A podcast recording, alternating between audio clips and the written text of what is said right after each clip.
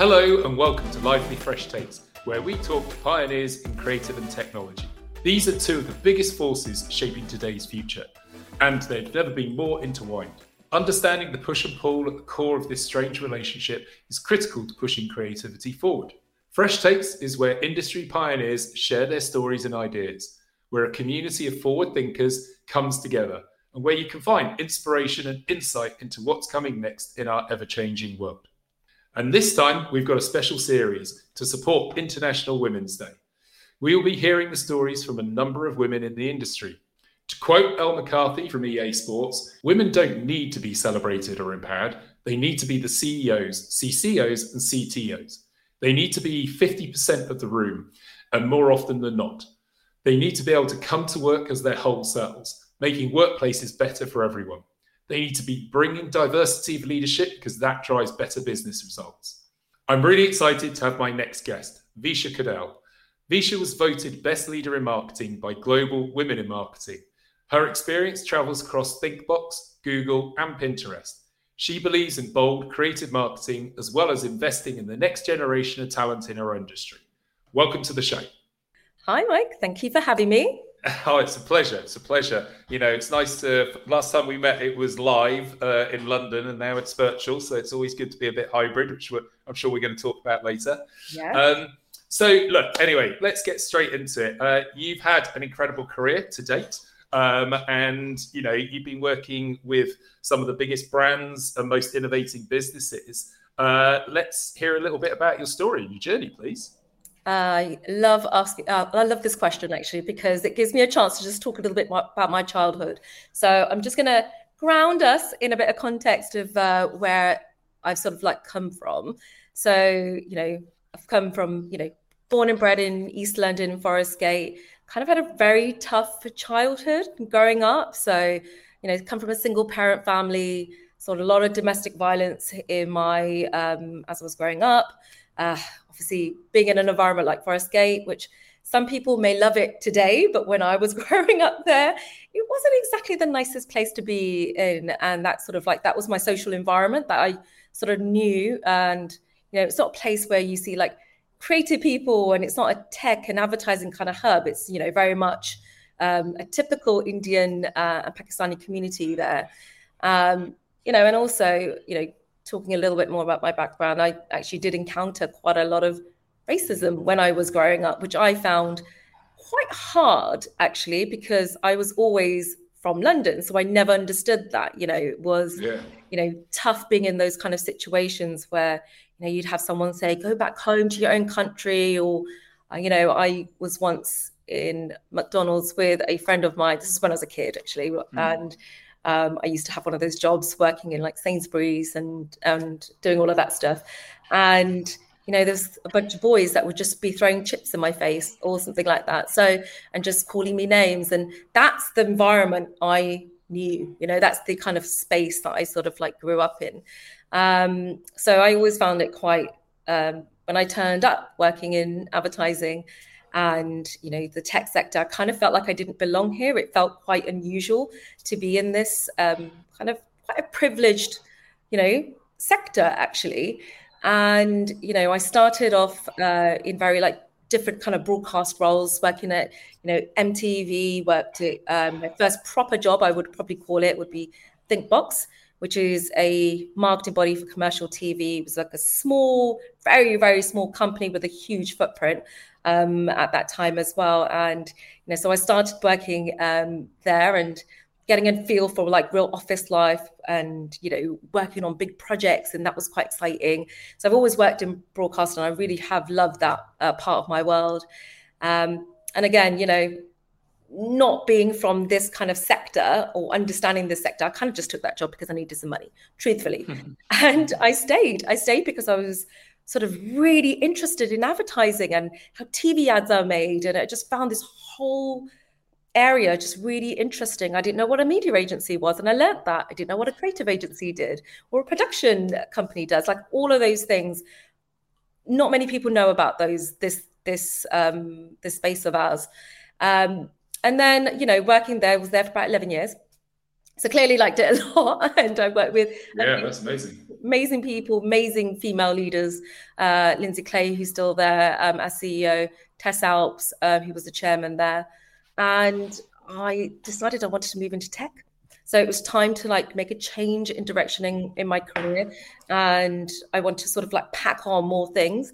Um, i moved into google and decided to go big. And that was quite an interesting career choice because it was like I went from a very small company to a huge, you know, organization like um, Google. So I was working there on uh, YouTube ads marketing. I was working with them on their trust and their privacy and reputational part of, um, you know, for Google and for YouTube ads. Um, such an important thing to have actually taken that to market at that time, uh, around you know three four years ago, when privacy was like the biggest conversation um, around advertising and just for consumers generally as well when it came to technology. And then, you know, then a few years back, I I got a call from Pinterest, and I thought, why not? This sounds interesting. It's just such a lovely brand, and you know that's how I arrived at Pinterest. It was such an exciting opportunity.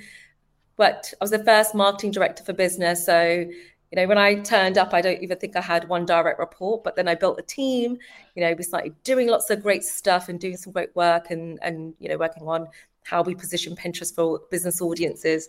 So that's kind of been my evolution. I know that's a very long answer, but no, no, no, no, it's brilliant. It's uh, thank you very much for sharing, and I think that's well, it's very relevant, isn't it? Given even though this is a pre-recorded show, it's the eve of International Women's Day, isn't it? And and know we're doing a series of podcasts around that and so yeah it's fantastic to hear that journey and and interesting because it's yes it's it's two experiences in one isn't it not only from your personal journey and and what you experienced growing up but then obviously like you said it, I, it's funny we we don't often think, yeah, because we, we've been in it for so long, right? How privileged we are to work in this industry. Yeah. Um, and and it's, you know, it's interesting because you know, I, you know, I fell upon this industry as well, and uh, and kind of worked my way up into it. And you know, I don't want to show my age, but in you know, in when I was younger, it was like you couldn't even get into marketing without a degree. Mm. Um, and and I was lucky to because I didn't have a degree, I managed to uh, be mentored through that whole process, which is kind of something I think we're going to get into later on, isn't it? Is if it isn't for the people around us, it is very hard to progress, isn't it? It's so hard. And I love the fact that you used the word that you were mentored along the way, because I think having that sponsorship and that support is is really important. And I called out two women in that story yeah. that was telling, you know, Tess Alps and Lindsay Clay at that time, they introduced me to WACL, um, which everybody uh, you know, yeah such an amazing organization for women um, that are really senior. But you know, they had an awards program there. To, to your point about learning and adding more onto your skill sets, you know, I won the Future Leaders Award, which is what it was called there. Now it's the mm. Talent Award. And uh, you know, I couldn't afford to do my uh, CIM diploma in marketing, and because of that, no, I was yeah. able to do it. And yeah. you know, they sort of were the people behind the scenes going, apply for that award, you'll get it, don't worry. And I was like, mm, not sure about that. So when I was lucky enough to win it, I was able to do my that course, um, which I did actually need on my CV at that time when I was applying for jobs. Yeah. It, unfortunately, yeah. it was one of those things where you did need to have those kind of qualifications no, as well. Um, and what was lovely about that experience is meeting other people along mm. the way and sort of almost like opening your aperture and like yes. yes. exactly like maybe I could go there and do that. And I think that was such a game changing, pivotal moment in my career actually to make me go and think about well actually maybe I would like to move to the tech sector now and see what's yeah. there. So it's all of those things together. That's that's so true, and we're already going down a little rabbit hole. But I, I like this subject matter so much because that's the thing, isn't it? Is it's it's a, it, to to develop in your career in any industry, let alone this.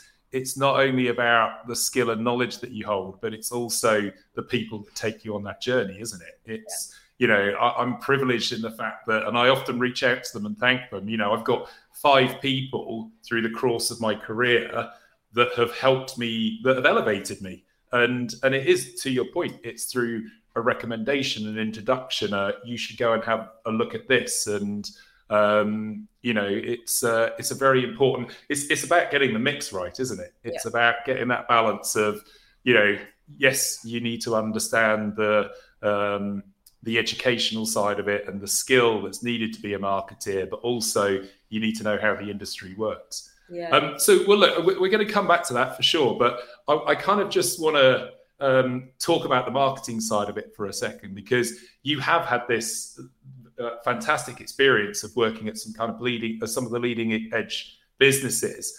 And do you feel there is a change between the kind of the modern tech sector and traditional companies. So, for instance, uh, I've just done a, a great interview um, with Felipe from Corona, mm-hmm. and you know they're celebrating hundred years at Anheuser Busch.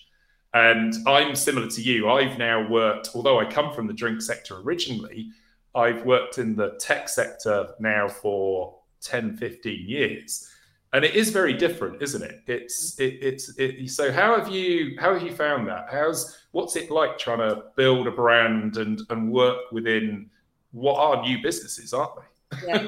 Well, this is interesting. I'd love to hear your take after I say what I what I think. Um, look, you know, like social media, for example, it is it's a vertical within the technology sector. So essentially, it's kind of similar to how you would a- approach, let's say, a CPG brand. Anyway, you need to be thinking about the brand in a similar, um, in a similar way of like how you want it to show up, but the nuances are very different. I think within social media. So you know, the business model for Pinterest will be very different to TikTok. To TikTok will be very different to Google, and very different to Meta. So just understanding how very different they are is then becomes your superpower to understand like how you want to become so different and and resonate with the people that you want to talk to so there's that one which is you know being the differentiator within um, this very complex uh, verticalization i say of social media um, channels as well uh, and then there's the other thing as well which is you know the i guess the thing that technology has that's very different to um, something like a traditional brand, um, like the CPG brands that you may have worked with in the past, is that there's an added layer of privacy, trust, building mm. belief in your brand, that constant work that you have to do on the reputation side is mm. fundamental. And we have to work really hard at that. I think consumers are demanding it. Um, technology changes people's behaviors. Um, everybody's online right now, so that's another thing to be concerned not concerned about. It's it's the nature of where we are right now. Um, so really thinking about how you build trust is so critical, which I'm not sure whether you know the person that you ended up speaking at Corona would you know have had to think about trust in a very different way. Like we, I would say that in my experience, trust is anything from brand safety to anything to, uh, I would say, you know, how people feel, consumers feel about a mm. platform mm. as well. So there's mm. two very different um, different takes on that as well. Mm. And what almost like sometimes being this is a, like a little marketer's rant as well. You know, sometimes people often think about brand building as in my logo looks great and my my you know my color palette looks fantastic brand building is that thing I just talked about. It's also trust, it's your values, it's how the people in the business carry those values, how mm. they speak up for the business as well. So I think that's another important part of um, that particular sector that you need to be thinking about. Is anything from the CEO communicating the same message to the junior brand manager. It's it's all you know we're a people driven business. So I think those things are another nuance that I would sort of pick up on as well.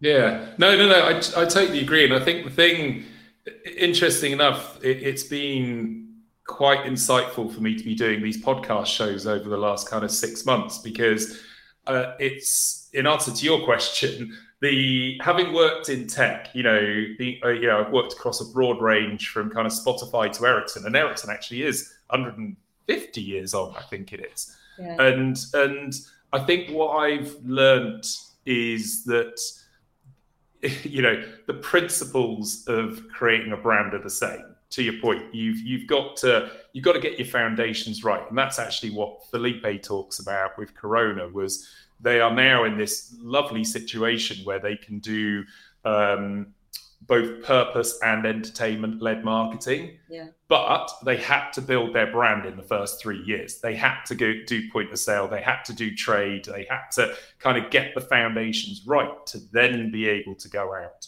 And then, like you said, is um, you know the, the great reference point I always reference is is VW. Is the the danger of old brand marketing was some brands did just hide behind a look and an image and then because of social media, they got found out. Yeah. So we don't have a choice now but to be very honest to ourselves, which is really beautiful though, because a couple of things from my experience. One was just on the brand building side. I was very fortunate enough. I worked with uh, Virgin for 17 years. And when I went through loads of reorganizations, um, and it's fun. I, God, I hope I can say this, but when we first started working with them, when it was Virgin Mobile with the old Lossinger, yeah. it was a very difficult brand to work with. Design. My creative director got really frustrated, but then um, Catapult ten years later, and they redesigned to an infinity for Virgin Media, and the brand uh, director was like, "This is our brand, and you can do with it what you want." And it was such a great moment because it just opened up creativity not only to partner agencies and stuff but also to people. Um, and you can see that now. And that that's the kind of the the level of trust i suppose to your say and brave yeah being brave with your brand because you yeah you can't control what people are going to do particularly on social media so you, you have to have that honest approach and be able to open your brand up to definition and, and usability. Yeah. So yeah, it's I love that example. yeah, I love that example because um, because it's it's recognition that you're talking about, right? It's the consumer mm. recognition. And mm. what I also love that point that you made was around you're always going to be found out. Like I'm not a big like Twitter user. I'm actually kind of terrified of Twitter because I just feel like someone's going to have a go at me. Yeah. But generally, you will be found out, and I think that is why one thing you know we didn't talk about is data. Audience data is so important. Yeah. What consumers are thinking and behaving because of the fact that they're online. It's it's easier to have a thing, have your finger on the pulse a little bit more. That does mean marketers have to think very differently about their marketing approach too. So it's it's you know understanding mindset is a very different thing that we've had to embrace. And actually, talking about Spotify, I've heard Spotify speak at a couple of events, and they talk about mindset quite a lot, just because of the way nature of their platform. Pinterest has done this too. Um, guess Google does it as well, which is why their Google Insights are so powerful. So mindset is becoming such an important thing that we need to start to think about a little bit more. I think. Mm-hmm.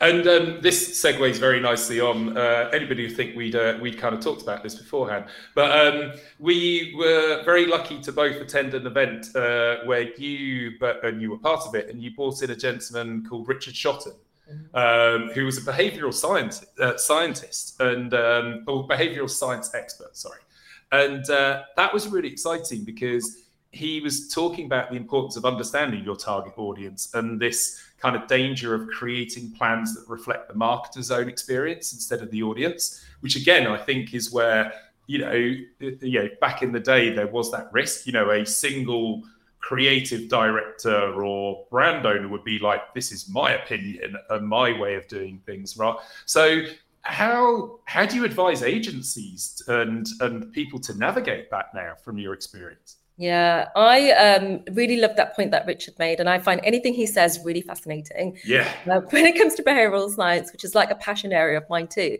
But I think, yeah, I mean, it, it's really I find this topic so interesting because there was a point where when I was working in TV, people were saying TV's dead, TV's dead. There was this whole narrative built, and it was kind of, you know, headlines everywhere. Then it became the year of the mobile. Then it became, oh no, it's not the year of the mobile. Now it's going back to TV. No, wait, hold on. It's not because everybody's now going back online because COVID has happened. So we have naturally followed this kind of like ebbs and flows, kind of like a roller coaster yeah. ride with um, what is actually happening out there. And the landscape changes like consistently. So it's hard to keep up.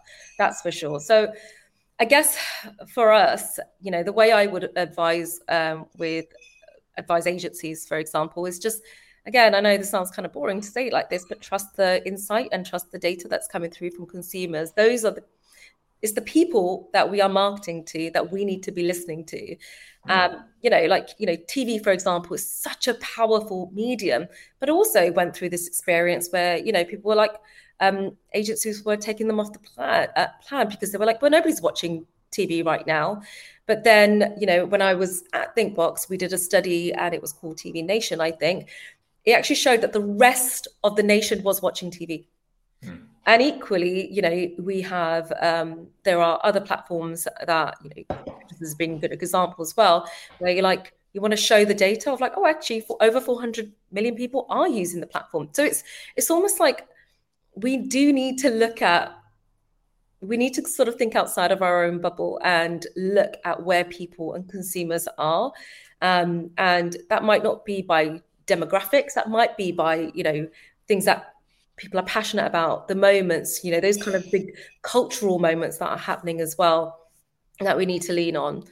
Um, of course it's a hard year for agencies and um, trust they're going through a really hard time as well this year and navigating quite a lot. So you know there is there is tools available. There are you know it's kind of the job of the media owners to kind of provide that service to them a little bit more as well. So hopefully they will get there. And, and i guess the last thing i say to that is increased conversation with mm. the brand that you're working with. And it's kind of hmm. okay to a brand should be letting in their agency partner just as much. An agency should be asking all the tough questions to get to the right answer. Because there is the answer there somewhere and mm. it's it's increased conversation and collaboration between those two parties i think. Yeah it's uh i, I think those yeah collaboration and partnerships are my two favorite words but also two words that i'm very scared of. I don't i i think they're well just because it's easy to say that but it's very hard to actually do it. You know you you've got to build that trust haven't you and on both sides. And you know, I'm lucky enough. Well, I've been lucky enough to work with some businesses where I've had fantastically open relationships with my clients. Um, you know, that's uh, I think the best one I, I can hero uh, is my life at, uh, at Virgin. You know, have, well, having 17 year history with them kind of proves that, doesn't it? Is it was be um, amazing to be able to have that open kind of conversation. But at the same time, the you know, I've also got a confession to make. Um, being a brand experience guy and that lovely word experiential, which I can't stand, you know, I did go through that phase of, yeah, TV's dead, TV's dead. um, but you summed it up, um, you know, in a previous uh, role in the fact that it's understanding what is a trend and what's a fad, isn't it? Uh, that's really important. And, and I think for me, what I've learned is, and it's funny that we're having to go back to these basics, isn't it? Because this is just the principles of marketing. You go where your audience is and you understand them. I suppose because over the last 10 years, with this you know, evolution of technology, we've had to understand that now. I remember I, when I first employed my first planner, I was kind of like, why do I need you? And well, actually, you uh, it was Rania Robinson and um, she worked with me for two years, and she said a brilliant thing. This is like 15, I think, 15 years ago. And she said, Mike, because you've run your own agency, and most of the stuff you've done is through instinct uh, uh and like not instinct, uh, instinct and passion. But people want to know what you're saying's the right thing to do. So mm-hmm. you've got to back it up with the data. So you know, great to come up with creativity, but but make sure it is built around your audience and not what you just think is a cool thing to do, Mike. And and that was a big learning for me, and and I've kind of invested in it ever since. I love that. Um, she's a smart woman, Rania. Um, she is. Try working with her. Try, try, yeah, she was in my. Oh, that's a, that's a different podcast if she would allow us to do it. I do love that, and I've actually often talked a little bit more about that. Knowledge is power. Like it's it's very hard for somebody to um, not agree with your idea if it's backed up with insight and data and all of that stuff. At the moment sometimes um, and you know i think people don't really understand marketing and the and the fact that we have you know data analysts everything you know we there is a lot of thought there's a lot of rigor in getting to that great idea and it takes a lot of different types of skill sets and and people to pull that thing together. So um, unfortunately we don't I think this is a marketer's problem. We don't generally market the marketing and explain that a little bit more. And I think it does start with knowledge is um, your best friend. And the other thing is also to make sure that you're advocating that the, all the invisible work that you've done behind the scenes to get to that great big idea as well. So mm. um, I love that as well. Well, so look, we talked about this collaboration and partnerships, and like you said, uh, in a previous role, you you had to bring a team. Um, so, how do you drive that kind of mission of you know, delivering true collaboration and partnership within a team? And kind of what advice would you give to kind of other leaders in the industry on that? Yeah, I um, I think it's it's always really tough. I took my job when I was working at Pinterest. In, I was actually I took it over COVID. Like I never met. I did my interview process oh, wow. all through online. Yeah, it was really weird. Um, did my onboarding online and yeah, met everybody I was supposed to meet online. So it was quite it was quite a tough journey in, if I'm honest with you. Um, it took a while, I won't lie, because of that um, transition period that I had, sort of that that process that I had, uh, to build trust with the team. And as and I think the re- the way I sort of approached it was by letting them in and being really open was the way that I would um, get to great work. So I was always very open about the vision, the goals, but also um, made sure that I was there for them. So being able to be accessed, so you know, Slack or email was also important. I empowered people a lot. So it was um, when I saw them shine, it made I felt like I was shining. So it felt, you know, there was a definitely a a, a lovely, almost like a bond built uh, within within that team that I led. So and you know when I wanted to make sure that they pressed because of that, and when you feel good and when you feel inspired or you you feel like your boss believes in you, you do great work, and then you also you know have this kind of true you know work together collaborate collaboration to you. Feel like you can achieve a lot more. So i think there was definitely that kind of team spirit that we built in together. You know i've had some hard times. You know, I, my mum wasn't very well, and I would be so open about the fact that you know, mum's in hospital, I'm sick. Sorry, I can't be here. Got to go to the hospital. Okay, she's living with me now. Like I had some real tough times, but I let them in and told them about it. Um, I decided to do egg, freezing, which obviously impacted my body um, quite a lot not a lot of people talk about it and no, yeah, yeah. I, I, did and i was really open and said sometimes my moods are off and i'm sorry. And you know so letting people in quite a lot uh, helped me um, build that sort of bond with the team because you know, there wasn't a lot of business travel and it was you know tough to connect and see people quite a lot. So you know you had to do that all on screen so.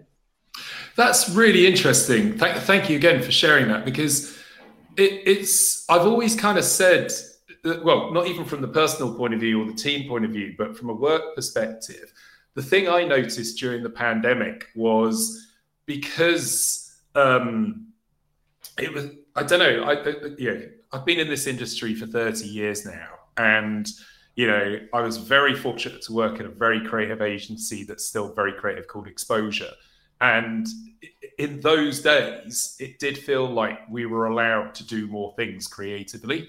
And then, you know, I think during the kind of the first recession and stuff like that, barriers were put down and things became kind of very structured and departmentalized and sign offs and, and a lot of brand control as well. But then during the pandemic, it felt like the gloves were taken off and we were allowed to start. I, I hate saying the word taking risks, but we were allowed to be a lot braver, weren't we?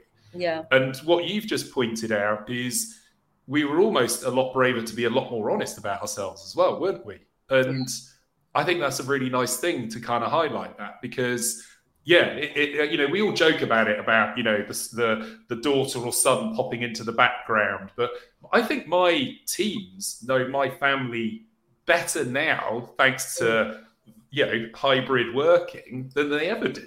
You know, my wife often pops in and says hello.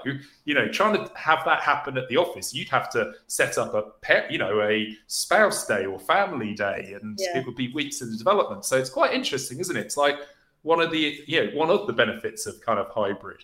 Um, well, we are humans as well, and you want to, Yes. and that's a really important thing to call out. That you know your team knows your family because you know you if you think about the the remote model right now, they're like thirty minute calls or a fifteen Yeah. minute stand up, and in that Mm. time you need to just get what you need to get done and, and go. mm, Um, and quite often people forget that you're, you know, you you're kind of a fun person as well. mm, You know, I Mm. often get people asking me, "Oh, okay, you're very different in real life," and it's like, "Oh, yeah, it's because you're talking to me at the end of the day, and it's dark, and I'm, I'm British, and I'm grumpy, but I'm actually quite fun." I've got to get the tube home. yeah, no, it's true. It's true. Um, well, look, that that um, the whole remote working. Yeah, we could do a whole other show on that. But you know, one of the things that we talked about earlier was the kind of lack of learning from senior leaders. And again, given the week that or the day that we're celebrating tomorrow, and what we're trying to celebrate with these shows, um, and for me personally as well, you know, I am you know a white 53 year old CEO and you know we want more women on board. And so how can leaders like myself and, and other people you know uh, from the top down ensure that they advocate for women and elevate their voices? You know just to, uh, there's a there's a fantastic quote um, that I've used at the beginning of this show where it's like we it's not about celebrating or you know because that, that comes across you know that's just patronizing it's like we're all equal what it's about is creating allies and, and things like that isn't it? So yeah what's your view on that? Give, give me some personal advice. I love the fact that you asked that question because I think it's more important for people to ask those questions.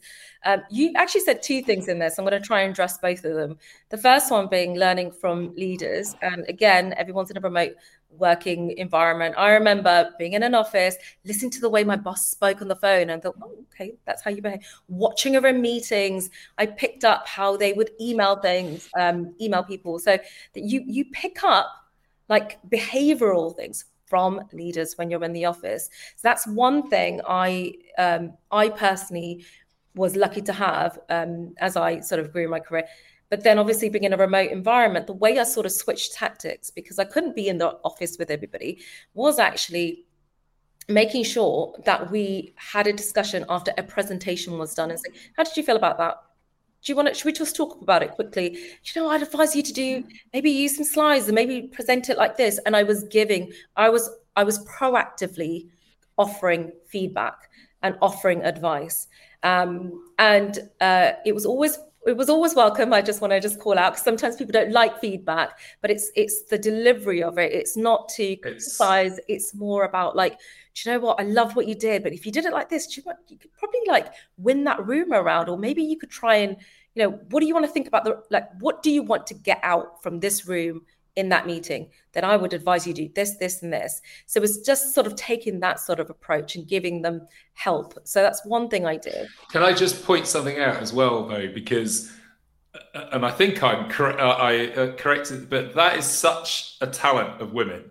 You know, I of being able to be able to communicate like that. You know, this, and that's that's actually, I, I think, a point I'd just like to raise, which is why there needs to be this diversity range in all teams because you know, I, I, yeah, I, uh, my business partner in my old agency, you know, she she used to spend so much time like collaborating with me, but then being actually the voice of the business instead of me because she delivered it in such a better way than.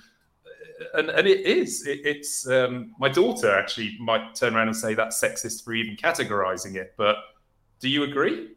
Well, I I do think that it's important for I, I do think women do do it more because they probably haven't experienced a lot of help um, in their time. Like I wouldn't Mm. have had that advice, and I notice and I give I pay forward what I want to receive.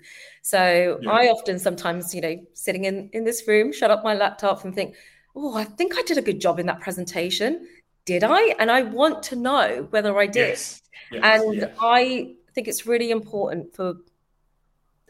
I want feedback. I think it's the best way to learn, um, Yes. and I think it's important to like pay that forward as well. So um, we don't often we don't often get it. And actually, I do want to, you know, one of the things you talked about was like how do you advocate uh, women in in your space and, uh, and also other men as well. But I want to actually share some like stats that I found as well, which was from a Women in the Workplace report finding in 2022, because um, 48% of women leaders said that they switched jobs in the past two years because they wanted to have more opportunities to advance.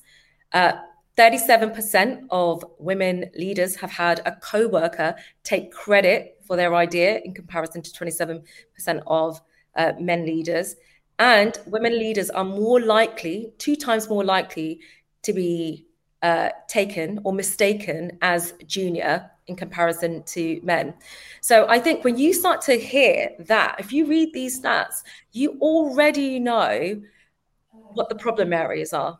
So, mm. so grounding yourself in stats and what is happening in the workplace is really important when it comes to like this is why these amazing reports are out there, and I would highly recommend reading them. Mm. And then, of course, I've, I've you know have interviewed like Mary Ann Sieghart in the past, and she's written a book on sex, um, systemic sex, sexism as well.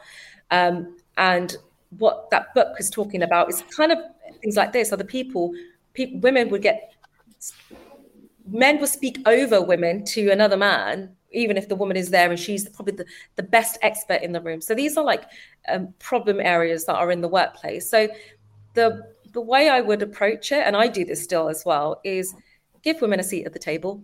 You know, mm. you see somebody is not being invited to a meeting, and I've seen this happen quite a lot. If I've seen um, a female employee that I think should be in the room, I would invite them to that meeting and make sure that they're in the room. Um, if you see somebody going quiet, mention their name. Um, mm. For them, talk, ask them if they have an opinion. If they haven't spoken a word, probably because they're an introvert or probably because they don't feel like they fit into that room as well. So create space and and just ask, hey, I just love to hear what your opinion is before we close this this close the loop on this conversation. Mm. Um, and the other thing is as well is just making sure that you advocate for women more publicly too. So mm. you know, ask ask them to speak at things and you know push them to do it. You know, mm. seen that I've done a lot of public speaking over the past three years because it really bothered me that women always said no yeah. Oh, to- totally. Yeah. I- have had that with uh, with um, asking people to do podcasts, um, and and you know I've I've phoned a, a, couple of people up and said, you know, let's do a podcast together, and their response to me, really. Yeah. And then I'm like, hundred percent. And what's been brilliant though is ten minutes into the conversation, they've then gone, oh, actually, yeah, yeah, I will do this, and and it and and they've been brilliant. But I think that's and again, it's you know, I've been in those situations as well in my own businesses where I've walked into a room and you can feel the testosterone. I've even said it publicly. I've just been kind of like, you know, the you know, yeah, just this it, it's kind of like we need to open this up more. It's you know um and and so it's it's an important thing to do. So um thinking about the future and you know ha- what are the steps? Because you know actually I'm, I, am trying to arrange a separate event for this because I, I think it's a really big learning curve for us all about you know it's all well and good talking about it but but what are the steps that we can do to make sure that there are positive changes in diversity, inclusion, and and again, talk uh, referencing you again. How do we make sure this is a trend and not a fad? Yeah. How do we make sure that this doesn't like, oh, it's international, we're quick, you know, everybody talk about, and then you know, like you said, because yeah, women are leaving jobs. And it's, you know, I think, yeah, Rani was telling me that the, the numbers are going down, not up it's hard. And it's it's also and i was listening to a mckinsey um, podcast as well that i sent over to you too which is yeah yeah you know, and i love the headline women are voting with their with their feet because women do yeah. a lion share of the dni commitments and the work and the dni commitments actually mean it's it's, it's all about helping people perform better. It gets to better, great work. And that's the invisible work that doesn't get recognized on performance reports or by your bosses of that additional work that you do at the core job. And I think that's a bit of a problem. And I think we need to try and make sure that DNI is accommodated into um, performance reviews moving forward and actually taken very seriously as well. And it shouldn't just be women, it should be men as well. And the other thing I'd also say, and you know, this has been my experience with working with, I do a lot behind the scenes on DNI. That's been my like, how do I fix things versus um, speaking on panels and things like that. Yeah, I actually, yeah. you know, started Women at EMEA when I was working at Pinterest, and then also when then I became the exec sponsor of the global group too. And when I was sitting with the leads, the one thing I was talking to them about was it's very hard to engage men into the conversation, even though there are brilliant allies out there like yourself. And it's what we really need to do is think about DNI in a very different way. So mm. in the past, it's always been about campaigning, of course. It's and it, that should still happen, and it's been about um, sometimes even being an apologetic apologetic version of DNI of like, hey, look at us, don't forget about us, we're the communities that matter. But right now, we need to make sure that we're connecting DNI to business growth, and in this economic climate that we're in, which is a tough challenge for everyone, where at the moment everyone is working really hard with tinier budgets and, and things like that.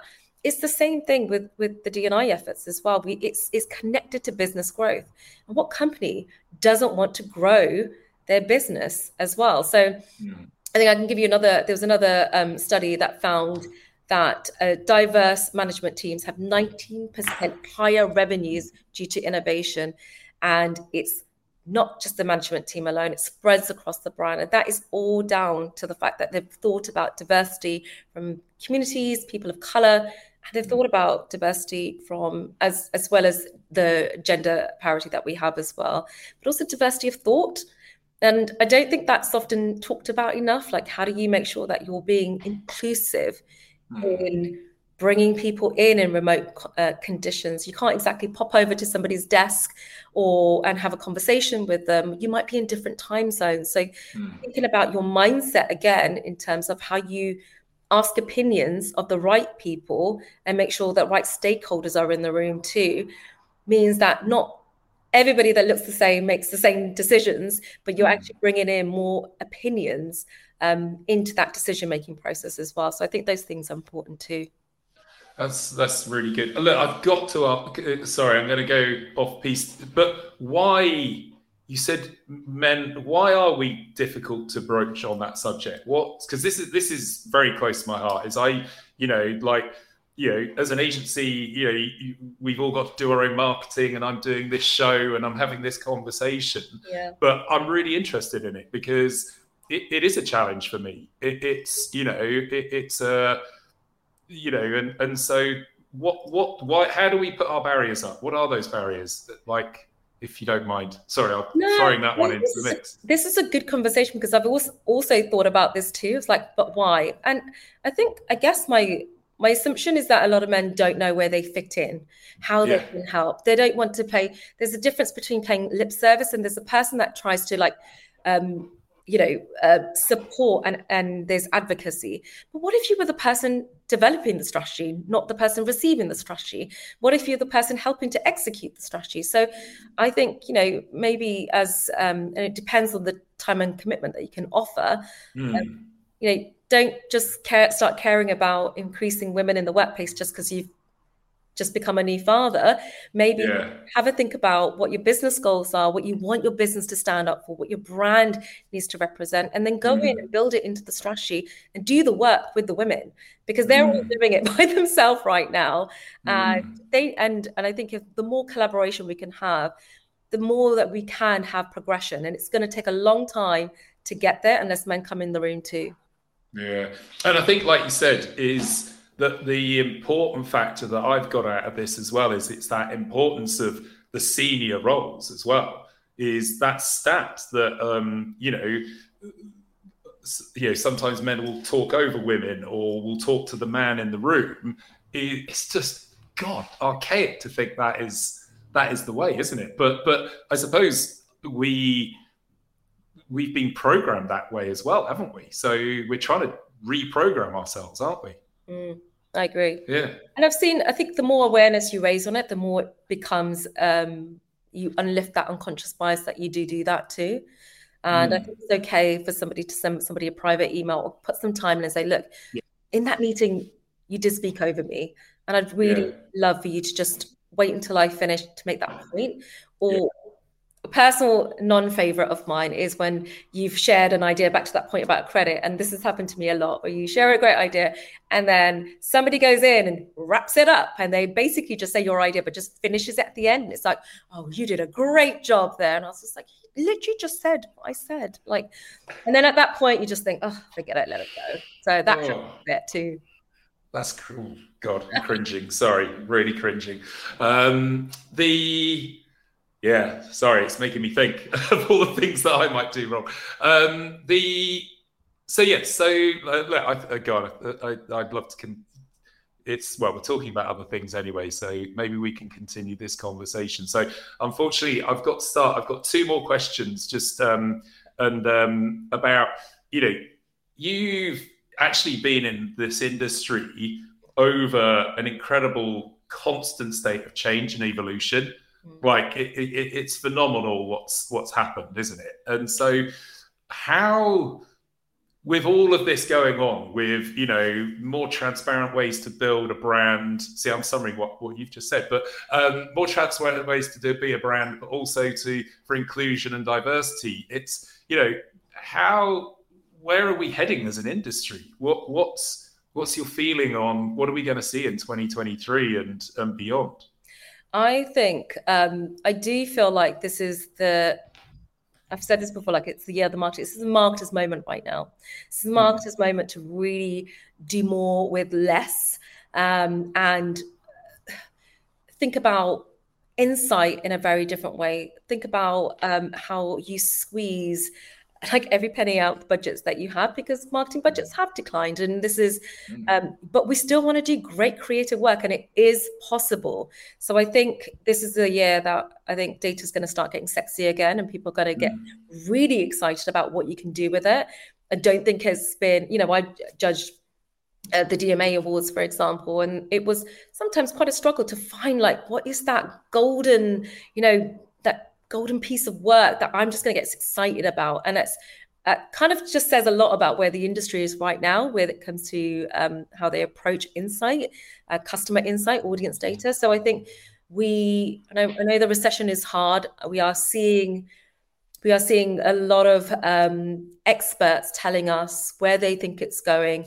I think marketers need to like keep the chin up try and make sure that they are focused on the future and keep doing the job that they are here to do. Like our jobs are to inspire people, our jobs are to produce great creative work. So we need to just focus on, you know, keep your eye on the prize and, and focus on that. And it's it's unfortunate that this is not the year that a lot of people will be playing around with test budgets and be t- taking more probably more safer options. But I think hmm within safer options, you can have innovation. So I think, you know, yeah. we remember our skill sets and why we're here. I think it's really possible. No, definitely, definitely.